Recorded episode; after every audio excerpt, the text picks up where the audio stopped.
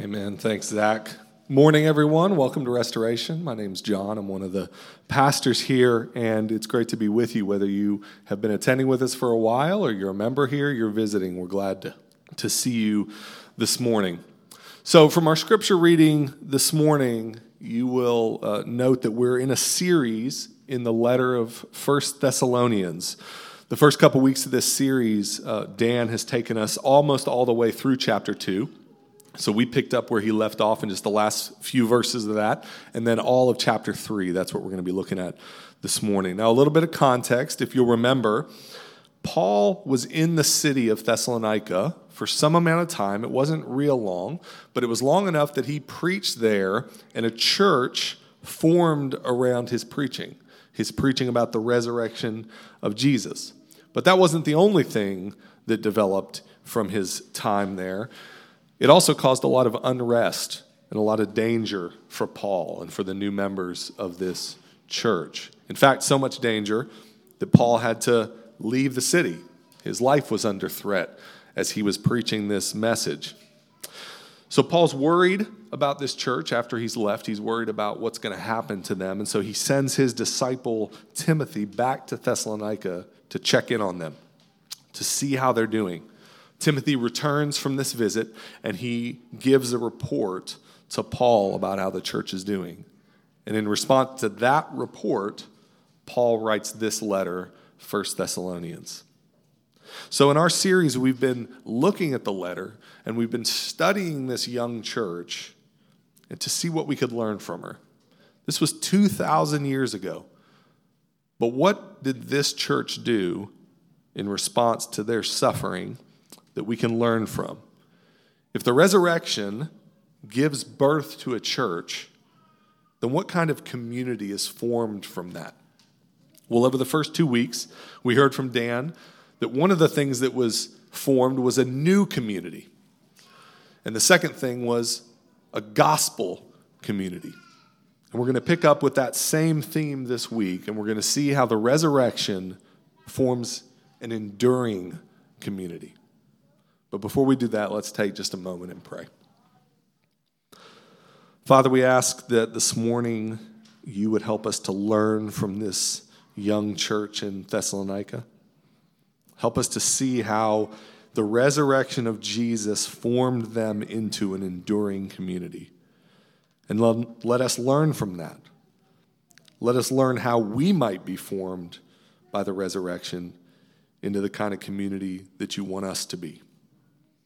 In Jesus' name we pray. Amen. You're going to hear a lot of running illustrations this morning. You heard from Zach already. You're going to hear from me in a minute because running has a lot to do with endurance. I had a high school soccer coach who felt like physical endurance was one of, if not the most important aspect of being a soccer player. So he would constantly have us running outside of our normal practices, outside of our games. Now, I grew up in Kentucky right outside of Fort Knox military base, and as many of you know, physical endurance is a big deal to the military as well. So there were a lot of uh, courses and obstacles on this base, a lot of locations that you might say were very useful in developing someone's physical endurance. And so our coach would take us out to Fort Knox. He would have us run this seven mile course. But about halfway through the run, there were these two very large, very steep hills. Now, to call them hills actually doesn't really do them justice. Um, the, the, the hills were so steep that the soldiers had given these two hills nicknames. They called them agony and misery. Now, I, I even, in preparation for this sermon, I even Googled the two names of them with Fort Knox. And there's an article on the U.S. Army website about these two hills, agony and misery. That's how infamous they were. So these were not normal hills. So you'd run about half of this seven mile course. You would hit these hills. You'd have to go down them and then back up them in order to finish your run.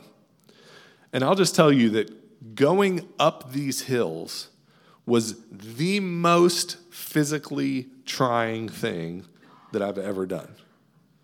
In fact, a lot of guys would be crawling by the time that they were halfway up or reached the top. You couldn't even run anymore. It was mentally and physically exhausting to go up these hills. And what I learned from that experience and why the Army uses these kind of hills for training soldiers is that endurance just doesn't come out of nowhere. It's not magic that you just develop endurance all of a sudden. Endurance only comes from trial and suffering. Whatever kind of endurance you're talking about, whether that's physical, emotional, mental, spiritual endurance, whatever it is, it's formed through some kind of suffering. And that Bible agrees with that. In fact, Romans 5 says suffering produces endurance. And that's what we see in our passage this morning. Paul knew that any church that was built on the truth of the resurrection was going to suffer. Now, we're not going to get into all of the specific details about what this suffering looked like, but it is helpful to give a very quick overview of what, it, what are some clues that our passage gives us about how serious this suffering was for this church. We'll look at not just the church, but also for Paul. Look, start in verse 17. Paul immediately says he was torn away from them. So we know he had to leave because there was this threat to his own life, so much so that he had to leave quickly and he felt like he was torn away from them. Then he says that he wanted to return to them, but Satan prevented him. We don't know how Satan prevented him, but clearly Paul believes Satan himself was involved in stopping Paul from returning to this church. A little bit farther down in verses 3 and 5, Paul confesses that he was worried about this church. He was worried that they would be, quote, moved by these afflictions, or that the tempter had tempted them and shaken their faith. So he's afraid that this suffering was so severe that this church might walk away from their faith. Later in the letter, not in our passage this morning, Paul's going to talk about how the church should grieve those he says has fallen asleep, which implies that maybe even people have died from this suffering and persecution that's happening. So we can see, whatever the details are, that there was severe suffering happening for both Paul as he was at a distance and for this community of Christians because of their commitment to Jesus. Physical, emotional, spiritual suffering and so we, we recognize in this passage that, that suffering is a real threat to our faith. It's a real danger to faith. Paul was really worried about how this young church would respond in the face of this suffering. Would they abandon the truth of the resurrection? Would their community fall apart? Because human nature does not like to suffer. When I was running or crawling up that hill, every part of my body was screaming at me to quit, to give up. But as much as Paul recognizes the, the danger of suffering to faith, the threat of suffering to faith, he also knows that suffering can produce endurance. So then the question for us is what kind of endurance do we see produced in this young church from their suffering? Well, this morning we're going to look at three kinds of endurance that were produced, three characteristics of endurance enduring love, enduring faith, and enduring hope produced in this church. We'll talk about all three of those, and then we'll close with a little bit of application about the three for us today. So let's look briefly at first enduring love. Look back at the passage again. What was the response of Paul and the Thessalonians to this suffering that we just talked about? We'll look at verse 17 again. Paul said, I was torn away from you in person, but then what does he add? But not in heart. Then he says, because of that, we endeavored more and more eagerly with great desire to see you face to face because we wanted to come to you. A little farther down, he calls them his glory and his joy before Jesus. The beginning of chapter 3, verse 1, he says he sent Timothy because I couldn't bear to not know what was happening with you. Verse 6, Timothy returns, and how did the people respond? What were their feelings toward Paul? Paul says, Timothy returned with good news of your faith and love and reported that you always remember us kindly and long to see us as we long to see you. In response to that, Paul says, Now we live if you're standing fast in the Lord. He prays night and day to see them again face to face. And then in verse 12, he prays and says, I want your love for one another to increase and abound in the same way that my love does for you. Now, I want you to remember, Paul was only with this church for a short period of time. But look at the way that he speaks to them. Look at the way that they respond to him. Isn't it amazing to see the depth of love and commitment that he has for them and they have for him and one another? In the midst of this kind of persecution and suffering. But that's what the Bible says that suffering does. It creates a natural, a supernatural, enduring love. Now, I want to pause for just a moment because we've been talking about suffering this morning in some maybe strange ways for you. Maybe you're a little uncertain about the way that we're talking. I mean, we just connected suffering to love. So you might be a little bit confused about some of the ways that we're talking about suffering. It might sound like we see suffering as a good thing. And I understand why you would feel that confusion. I'd love to talk more, you know, after this sermon or whatever about it. It's a very complicated subject, but I wanted to offer uh, just a moment of clarification to help in the way that the Bible and Christians think about suffering as we move forward and talk about it. So, first, the Bible is very clear that suffering is going to come to people who follow Jesus. We're not ashamed to say that. Because Jesus lived a life of suffering. And so, for us to have new life in Him means we're joining in His pattern of life. Living a life in Jesus' kingdom is going to lead us to live counter to many of the ways that the world's kingdom operates. And that's going to bring different kinds of suffering into our life. In fact, Jesus himself said, If you follow me, there's going to be suffering. But we want to be clear that Christians are not to seek out suffering. That's not what we're talking about this morning. We're also not to celebrate suffering for its own sake. Rather, what we're recognizing this morning, what I hope you're seeing, is that as we're talking about suffering, we're recognizing that suffering is part of the life of Jesus and so is going to be part of our lives, and so it's not pointless. We're not seeking it out, we're not celebrating it, but we're recognizing that it is purposeful. It does have a direction. God uses it in some of the ways that we're going to talk about this morning. So, again, there's a much deeper conversation there about suffering and the way that Christians understand that. I would love to talk about it. But if you're confused a little bit as we've been talking about suffering, I just wanted to offer that clarification.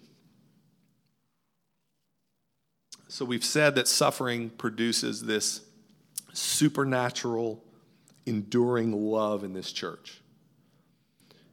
And that actually, if you think about it, makes sense in the human experience of life. As human beings, there is a unity of love that we see formed from suffering. We've all heard stories about people that have gone through some sort of suffering, then coming together and forming a community of love around that suffering, whether it's groups of survivors of trauma, whether it's abuse or addiction recovery programs, groups that gather around a shared experience of illness or death. Suffering has a way of bringing people together into communities of love. There's something about the way that God has designed the human spirit that it does that. But enduring love isn't the only thing we see present in this church we're looking at this morning. Because remember, we said that Paul has a real fear that the Thessalonian suffering would destroy something. And he says his fear is that it would destroy their faith, their living belief and trust in the resurrection. Fortunately, Timothy brings this report, and it turns out that there's good news. What does Paul say? Timothy brought good news of your love and faith. In verse 7, Paul says that he's comforted about them through their faith. Paul's encouraged here because rather than seeing their suffering as a threat to their faith, the Thessalonians have understood that suffering is part of their faith. Look at verses 3 through 5 again. Paul says, I warned you beforehand that suffering was coming. Suffering is part of your destiny as followers of Jesus. And then in verse 5, he says, For this reason, I sent Timothy so that I could learn about your faith. He knew that they would be tempted to either see suffering as an outside threat to their faith or they would understand it to be what it really is a part of their faith as Jesus followers. One commentator said it this way He said, initially, Paul deeply feared that the intense persecutions would shake the Thessalonians and that they had not really understood the truth that suffering was part and parcel of serving the one true God. But again, when Timothy brings this report, Paul's overjoyed because he recognizes they have grasped this vital truth. They've remained faithful in suffering. Their faith is endured. That's why he says, You're my glory and my joy when the Lord returns. Their enduring faith is proof that the gospel works that his labor has not been in vain as he feared in verse 5. And that's what the resurrection does. The resurrection of Jesus creates a community where faith endures. Why? Well, because the resurrection is proof that suffering is not the end of the story. Suffering is not pointless. Our faith can stand in the midst of suffering. Suffering can be part of our faith because Jesus suffered and rose from the dead again. So, a better question is how can a resurrection church not be a community of enduring faith? Well, I want to close with our last point, which is the only way I think that could happen is if that church lost its hope. But fortunately, I think the resurrection also creates a community of enduring hope. Look at the bookends of our passage this morning verse 19 of chapter 2, and then verse 13 of chapter 3. Both of them talk about the hope for this community to endure in love and faith. And that foundation is the enduring hope of Jesus' return. First Thessalonians as a whole letter is one about Jesus' return. Another commentator put it this way he says, The hope of Jesus coming back provides the context where a life of faith and love that's led to persecution makes sense. In other words, for a church that's built on the truth of the resurrection, that's then living a life of faith and love, that's going to bring suffering. But the hope of Jesus coming back is the only way for that to make any sense. Because the hope of Jesus' return gives that endurance of love and faith a direction, what we call a telos, a goal. And so, a community that endures in love and faith must also endure in hope the hope of Jesus' return.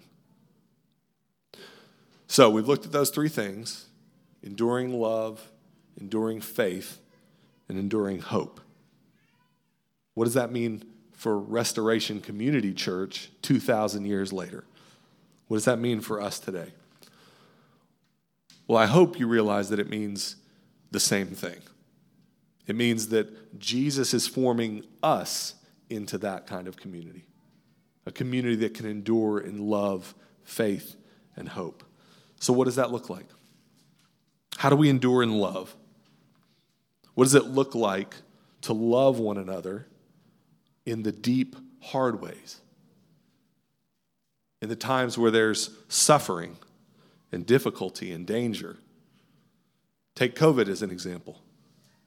Like Paul, we've been separated from one another physically for the past year. But while he was separated physically, Paul says also, I wasn't separated in heart. So, how have you not been separated from one another in heart during this? How have you sought to love one another even at a distance, to serve and care for each other, even when physically separated? How about as we begin to be able to return to physical presence with one another? Again, safely, wisely. Do you long for that? Like Paul longed to be back together physically with one another. Do you have a longing in your heart to be back together with one another? Because there's something about the physical presence of one another in the body of Jesus. Do you have a burden in your heart like Paul did? to know about your brothers and sisters, to hear their stories, to learn about them.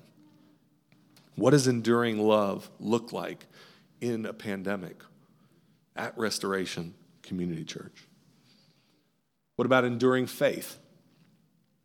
Well, it's not shocking to anyone to hear that in our country right now, both inside and outside the church, there is a lot of divisiveness over the Christian faith. It's becoming more and more socially costly to hold to Christian views on things. Our views on sexuality, or money, or family, or justice, or race. We're going to see over the next few weeks some of those moral and ethical implications of this type of community. That's where Paul goes in this letter.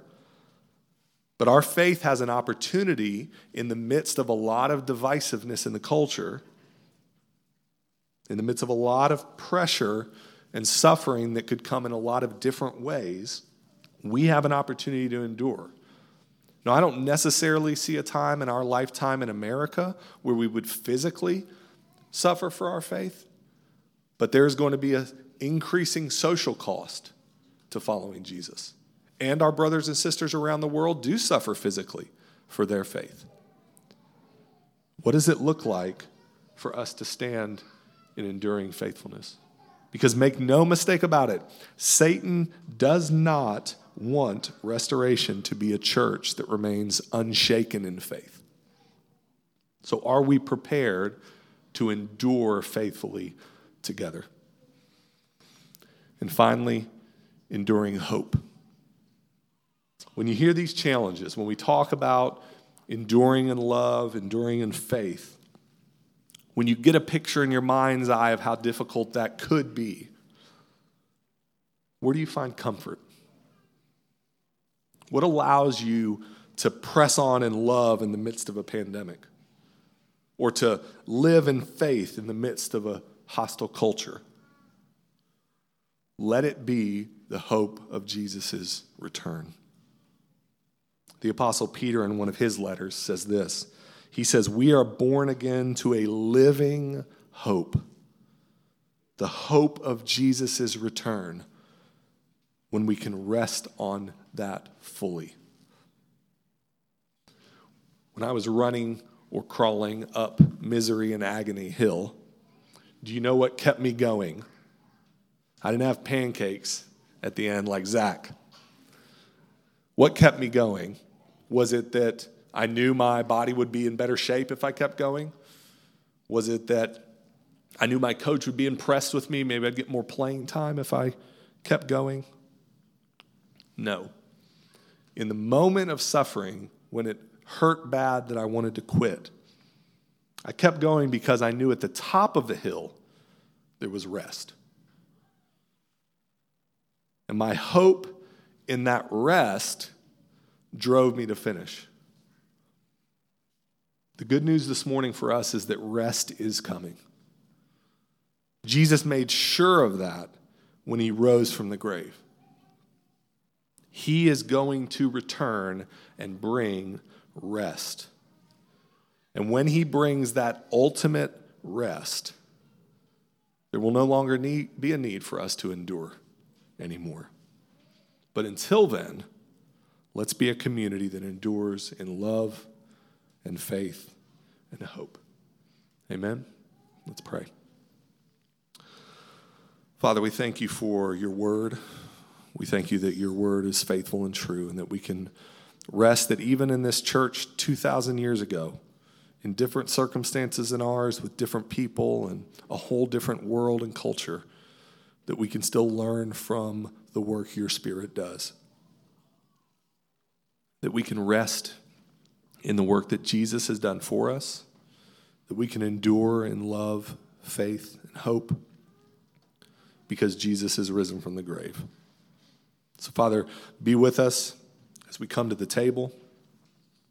Be with us as we celebrate together. Amen.